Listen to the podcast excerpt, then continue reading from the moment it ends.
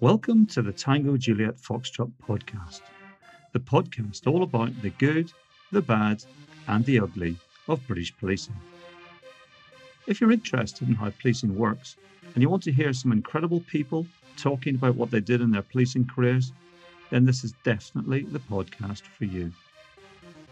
Sometimes we cover some pretty gory or distressing subjects, and there may be a bit of swearing from time to time so probably best to keep the kids out of earshot. Right, here we go.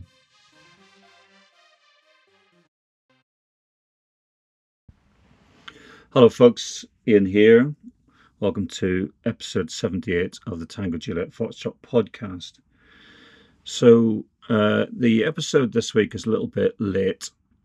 Uh, I don't know why I said this week because I'd had said a few weeks ago that I wasn't going to do them every week, and I, I've been trying to do them sort of maybe every 10 days or so. I was going to have one earlier on this week uh, where I was going to be interviewing the Police and Crime Commissioner for Lancashire, uh, Andrew Snowden, which was um, unfortunately had to be postponed until I think it's next week uh, or the week after. Uh, because of the Nicola, Nicola Bulley case, and uh, completely understandable. Um, that that interview had been in the diary for some months actually, and it was quite uh, weird, a weird coincidence that all of this stuff with Nicola Bulley had been going on uh, in the run up to when that interview was scheduled, and uh, I did wonder if it was going to go ahead or not. And sure enough, uh, the day before, uh, his PA um, postponed it, which is entirely understandable given all of the controversy and uh, all the issues around that case. So, what I'm going to do this week is I'm going to discuss the fallout from the Nicola Bulley case and just give you my thoughts about what I think this says about uh, policing at the moment, and particularly around the relationship between policing and both the media and uh, social media.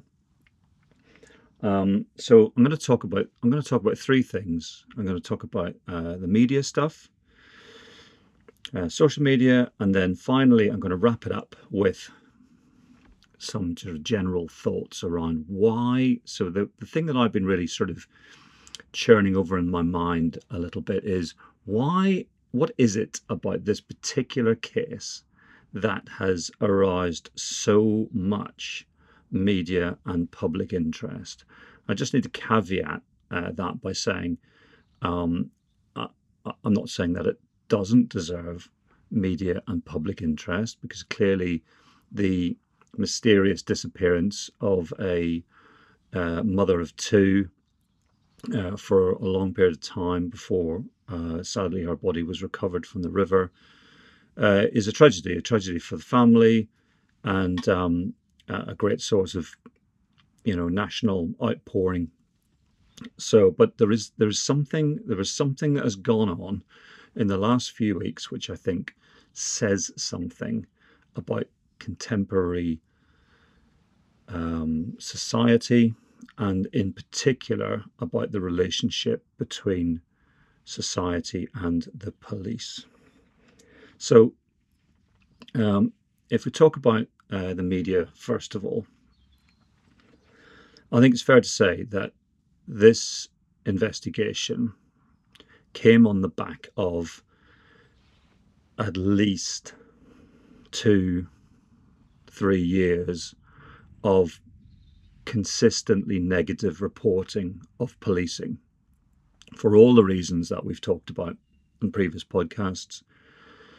Uh, predominantly, those issues have affected the Metropolitan Police, but the fallout from all of those issues has impacted on every single police officer in the United Kingdom. It's also had a massive impact uh, in terms of public trust and confidence in policing and uh, police officers, understandably now, all over the country, but particularly in London, are now feeling thoroughly uh, unloved and distrustful of the media. Um, and I suspect that many members of the media probably feel very similar uh, way towards policing. Um, but this case really um, brought that relationship, I think, pretty much to breaking point. Um, so, just to recap, uh, for anybody who's listening to this uh, in another part of the world, or maybe you might stumble across this podcast in, I don't know, 10 years' time, and you've got absolutely no idea what I'm talking about, just very briefly, I'll just summarize a, you know, a synopsis of, of what happened. So, basically, um, back on the 27th of January, Nicole Bulley, who's a mother of two and a uh, professional mortgage advisor, I believe, uh, took her dog for a walk along uh, a local sort of uh, country area, sort of rural area by the River Wyre, and she disappeared. Uh, that sparked a huge manhunt, uh, a search uh, operation to try and locate her, as well as to try and establish whether this was a missing persons investigation or whether this was the result of a crime. And uh, fast forward then to the 19th of February, so three weeks later, uh, her body was uh, sadly found in the river uh, about a mile away where, from where she'd last been seen. Um, so during the course of that sort of two, three week period, there was an unbelievable level of press interest and media interest in this case. And there was hardly a day that went by without uh, Nicola's face on the front pages of many national newspapers uh, across uh, news websites and featuring prominently in reporting on sort of the main media channels, BBC, ITV, etc. Um, and it was a genuine, genuine mystery. And I think everyone, including myself, spent a great deal of time uh, thinking about it, talking about it with family and friends. Uh, lots of people, because I'm an ex police officer, an ex investigator, and because I do this podcast, people were contacting me or asking me sort of locally, friends and whatever, what are you thinking? And I was, I have absolutely no idea, absolutely no idea. I don't have, uh, I'm not in possession of any of the facts. I don't know anything about uh, the background or the, you know, to, to the family or relationships or anything. So I would only be speculating. And I think that's really unhelpful. Um, and about two or three days before Nicola's body was found, I was contacted by uh, LBC, who asked me to come on and and have a discussion about the case uh, on their evening sort of drive time program, and I politely declined, um, uh, saying that quite honestly, I think quite enough has been said about uh, from from armchair detectives or from retired police officers or from people who have no information whatsoever about what's been going on. Uh, and and I don't think there's anything I could say that is going to, in any way, take the matter further forward or to shine a light on any of this stuff. So, and I'm really glad I made that decision. But as many of you will know, the uh, relationship with the, between the between Lancashire Police and the media then became particularly strained and difficult after a press conference that they gave about two weeks into the investigation, where um, the SIO, Detective Superintendent Rebecca Smith, was put under a great deal of pressure by the the media during that press conference because she had stated that there were a number of in inverted commas vulnerabilities around Nicola, but didn't go into uh, any detail as to what those vulnerabilities were, um, then Lancashire Police clearly reflected upon that in the sort of 24, 48 hours after the press conference. And they then disclosed that Nicola had been suffering from uh, issues around alcohol abuse, um, as well as experiencing uh, some symptoms, some menopausal symptoms that had caused her some uh, significant difficulties recently. And that then, complete everything from that moment on went uh, really, really toxic towards Lancashire Police. And uh, there was absolute outrage across uh, the political sphere. The Prime Minister came, Home, Home Secretary criticised that statement. Many uh, senior female politicians uh, and ex senior female police officers came out and said that was completely unacceptable, that it had absolutely no relevance whatsoever, uh, that it was uh, stating, you know, giving details on someone's uh, reproductive status, I think that was the expression used, uh, was crass and insensitive and completely irrelevant to the investigation. So it seemed like um, Lancashire Police, uh, you know, one moment were being incredibly coy about the level of detail that they were prepared to talk about, and then it's almost like they they went completely the other way and and um, disclosed uh, way too much information. Um, so what do I think? What do I think about about that? Well, um, I think they should have disclosed the fact that she was clearly suffering from some sort of uh, mental health issue really early in in that case, um, because it would have then made it clear, or at least clearer, that the likelihood of this being a crime was probably significantly less than the likelihood of this being a missing persons incident that was driven by uh, some mental health struggles. Uh, I'm not quite sure why they left it so late in the day to give that information. Um, the, the stuff about menopause, in my view, completely unnecessary to go into that level of detail. It doesn't really matter why someone has got mental health issues.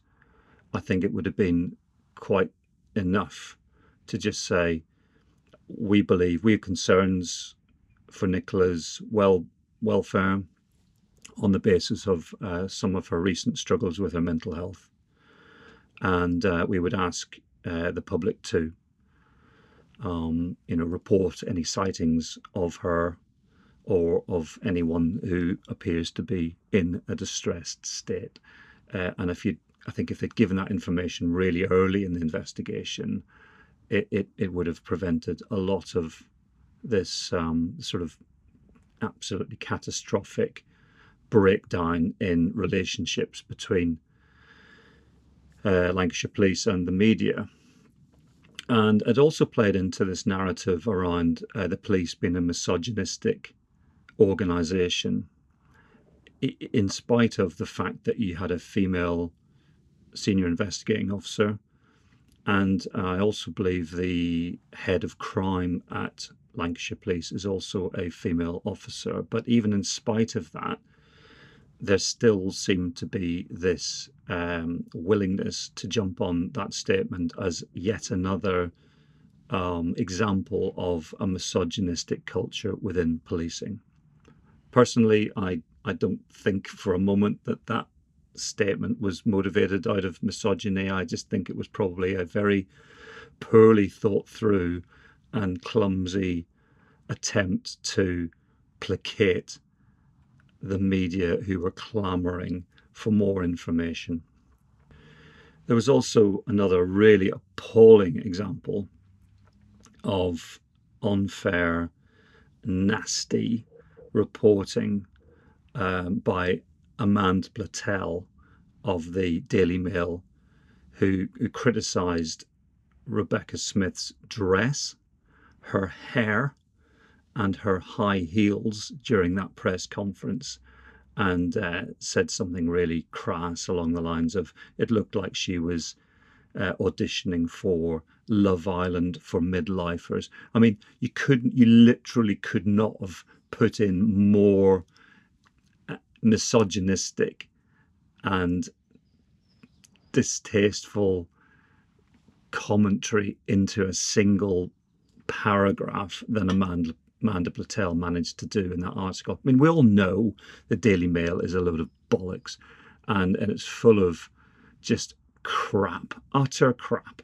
And it's written by people who should really know better and should go away and have a long, hard look at themselves and say, eh, Do I feel good about how I'm earning a living here? Putting out this unbelievable bollocks day after day, um, which is just designed to make uh, elderly people angry, as far as I can see. But but really, that that article by Amanda Platell really plumbed the depths, as far as I could see. But I think it's just worth just so just leaving that specific incident of the Nicola Bulley case for a moment and just sort of talk more widely about why do we think, why is it that there is now such an unbelievably negative relationship between policing and particularly the print media in the UK? So, um, for for those who are uh, a little bit younger than me and uh, uh, and maybe aren't as aware of some of the history here, it's just worth talking a little bit about the nature of the relationship between policing and the media uh, historically. So there was a time, uh, not that long ago, probably 15 years ago, let's say 15 years ago, when there was a very sort of close relationship um, when necessary, not all the time, but when necessary, there was a close relationship between crime reporters, crime correspondents, and senior police officers, particularly senior investigating officers. So when you had these very high profile um, investigations that would come along, generally speaking, there was a sort of a gentleman's or gentlewoman's uh, agreement that crime correspondents would be brought into, there would be an on the record and off the record briefing of those journalists who would be brought into the circle of trust around an investigation and given sort of off the record briefings as to what the senior investigating officer th- thought was going on. Um, and in parallel with that, they would then be given certain lines, certain uh, media lines that they would print.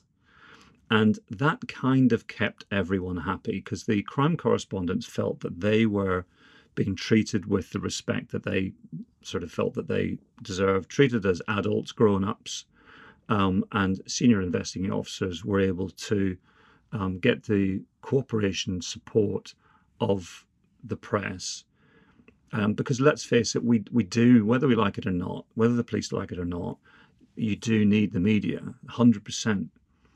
Um, but then you had the horrible uh, phone hacking scandal um, back in, I think it was 2010 11, and um, which focused pr- primarily on News International, Rupert Murdoch's organization, uh, where it was you know established that for a very long period of time, uh, media had been using private investigators to illegally hack the voicemails of mobile phones belonging to celebrities, as well, for that matter, as um, victims of serious crime. And I think the, the, notorious one was Millie Dowler, who was murdered, I believe, by Levi Bellfield.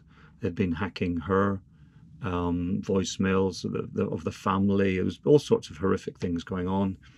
that then led to numerous criminal investigations into journalists, many of whom were arrested, and and, and quite a few went to prison, I believe.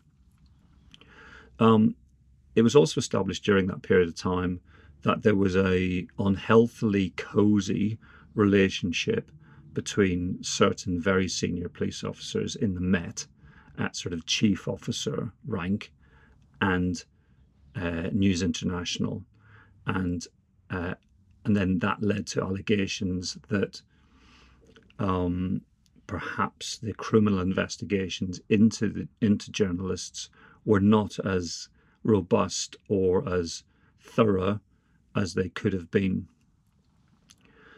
And the net result of all of that was that uh, the police as an organization pulled the drawbridge up uh, in respect of their dealings with journalists generally. Uh, they never gave off the record briefings to them. All communications would go through corporate communications departments in policing that were very sort of um, bland, uh, formulaic, and um, and that led to journalists becoming very frustrated at the lack of information being given to them, and gradually, gradually, the relationship between journalists and the police, I suppose, broke down. And then we see this uh, horrible, horrible situation playing out in the Nicola Bulley case, which is, you know, it's taken like everything else in life. I always say this, don't I? Everything happens for a reason, but it's true. It's taken quite a few years to get to this dreadful situation. So that's uh, that's the uh, the media, the mainstream media sort of issue. Um, in terms of social media, well, the whole thing just became, as you know, an absolute shit show where everyone with a smartphone and an idea or an opinion or a conspiracy theory felt that they uh, were able to comment on this case. Very often coming to all sorts of weird fantastical and frankly insane um, you know views as to what was going on making some terrible um, slurs against Paul Nicola's partner uh, speculating about the nature of their marriage. Um, I saw one particularly unpleasant Twitter post where some fucking idiot had taken a photograph from Nicola Bulley's Facebook profile, which had been taken, I believe, maybe just Christmas just gone. It showed her and the children dressing the Christmas tree. Uh, an absolutely normal family photograph taken by any family at that time of the year. And the person who posted that used that photograph to suggest that she was a victim of domestic abuse, pointing to um, what looked like a shadow on her face and then alleging that that was bruising. It was just appalling, really, really appalling. And um, yeah, anyone anyone wants a, a really good case study uh, in the future about you know, I do believe that academics in the future will look back at this period of human history and just think, oh my God, what were they thinking about? Um, because I just don't think, uh, you know, there's all sorts of wider issues around social media in terms of the way it's impacting the democratic process, the way it's been ab- abused by hostile foreign powers to um, sow misinformation and uh, uh, discord within democracy. It's been used to harm, you know, it's harming our children's mental health. It, there's all sorts of really horrible things going on across the world driven by social media. where you're giving idiots a voice. You know, the, the person who would have been the annoying bloke in the pub uh, 20 years ago who would have just been laughed at and ignored, or the sort of person who, you know, with tin tinfoil, the people with tinfoil hats on who would have wandered into police stations and three o'clock in the morning and tried to engage the poor old station officer in in listening to their latest uh, conspiracy theory about the, the people next door, um, you know, listening to them through the microwave or whatever. We now give these people smartphones and social media accounts, and uh, and it's really, really, really horrible. So, what can we do about that? Well, individually, there's not very much we can do about it unless we just choose not to use social media and choose to ignore what's there. Um, but I definitely think that this is very much within the realms of the online harms legislation that is seems to be taking forever to get through um, Parliament. And, you know, this government, oh my God, I just can't wait to see the back of this government. They are just dreadful. Um, but they've watered it down further, haven't they, by, by saying we're going to allow uh, social media to contain material which is legal but harmful. So uh, there was a time during the earlier stages of that legislation where they were talking about legislating against making making social media companies uh, civilly and criminally liable for content that was harmful, as well as content that was unlawful. Whereas they've now watered it down uh, to to include only content that is unlawful which to my mind is a massive, massive missed opportunity because this case, the Nicola Bulley case, showed without a doubt how uh, urgent the need for regulation of social media is. Um, because every half wit um, individual with a personality disorder, or um, you know, even even the armchair detectives. The armchair detectives were out in their droves, weren't they? Um, and I do think a lot of this sort of very hysterical speculation about the Nicola Bulley case, I, I, like to think of it as the sort of Netflix Netflix effect, isn't it?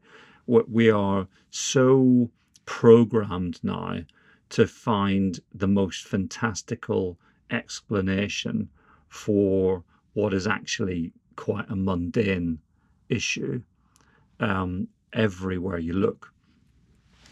So, um, again, as you know, not only was this all being played out on social media, but it was then driving people physically to the location um, and, you know, breaking into uh, buildings, trying to find her, uh, people uh, live streaming on their TikTok accounts. It was just a complete nightmare. And I can't even imagine. I mean, if anybody from Lancashire Police listening to this, you know, I really, really take my hat off to you all. I just think, yeah, yes, there's you've been through a really torrid time of it in the last few weeks, but oh my God, um, we have seen some really, really disturbing stuff in terms of um, people interfering uh, in this investigation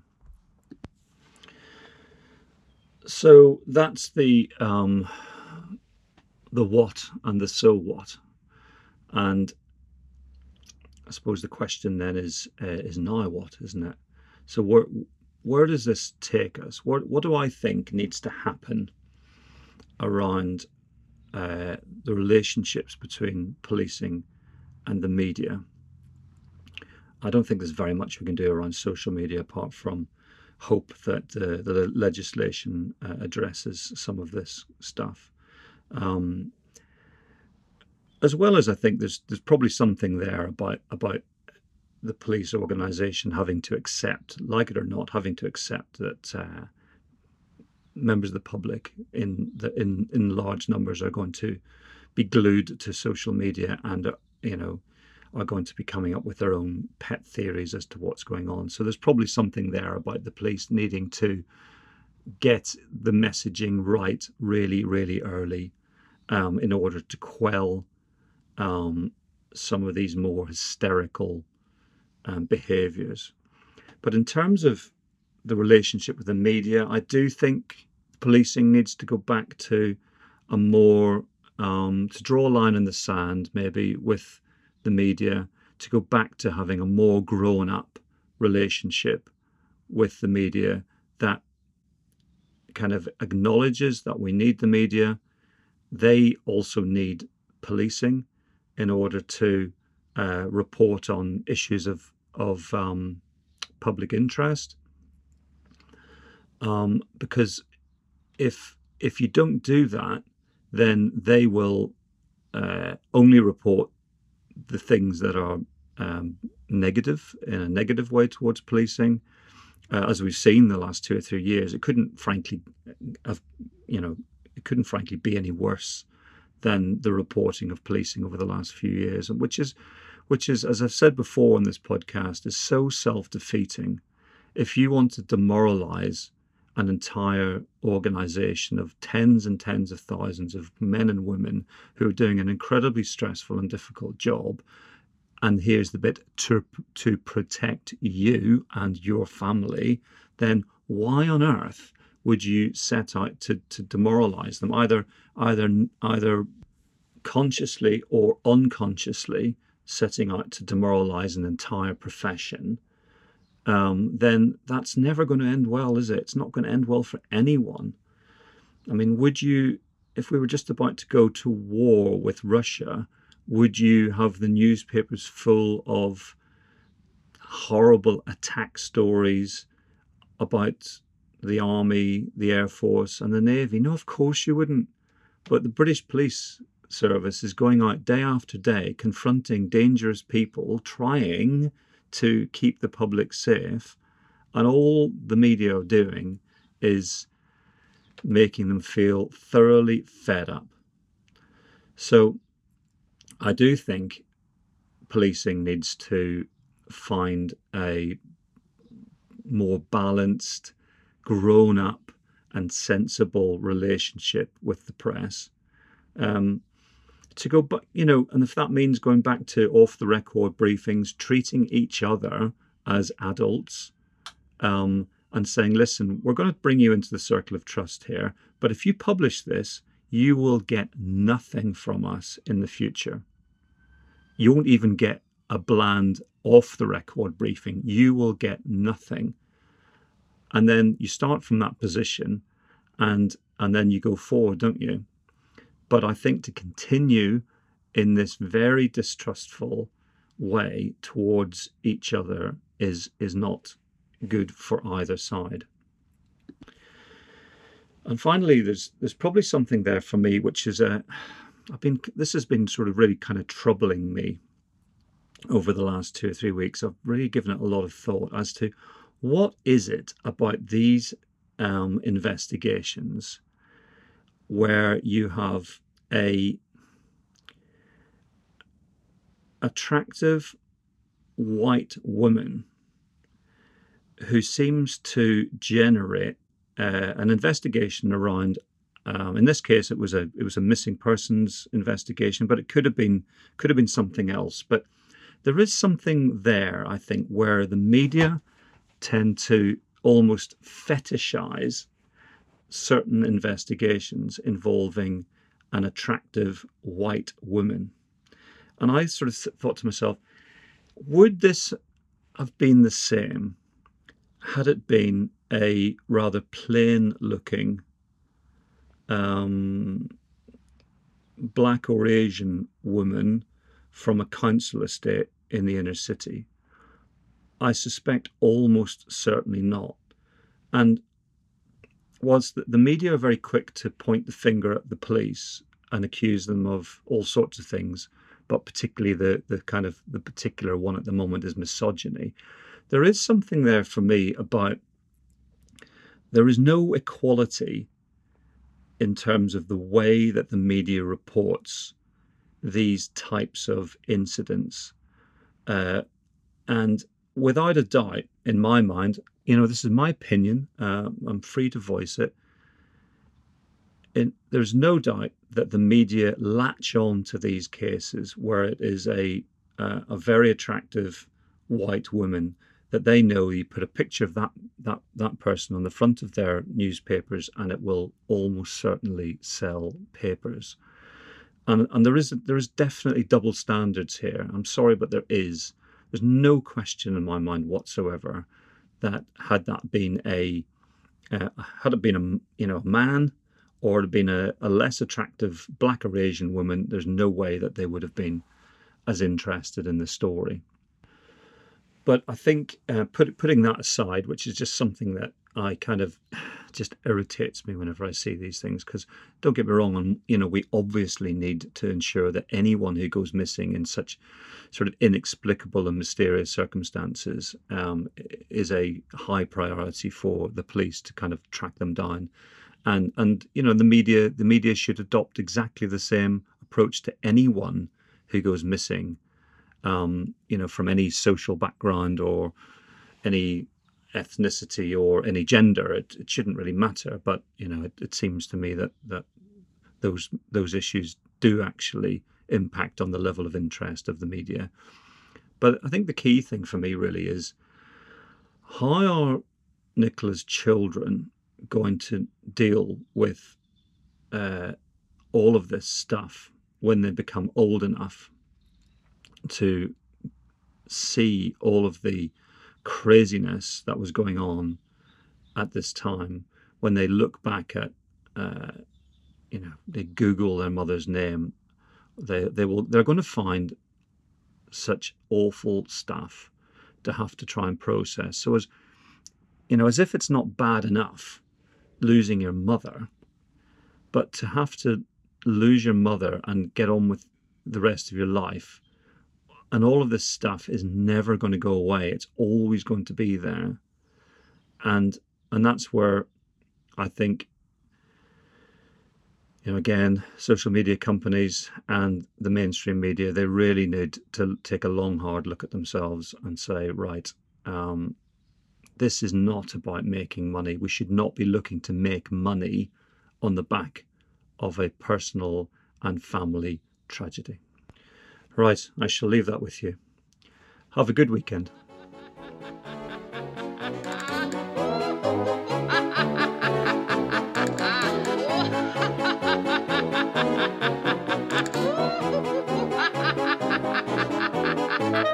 Once we had a policeman, he was often in our street. We used to smile and wave at him while walking on his beat. But now we never see him, it really makes us frown. No longer do we feel that we're the safest street in town. Oh.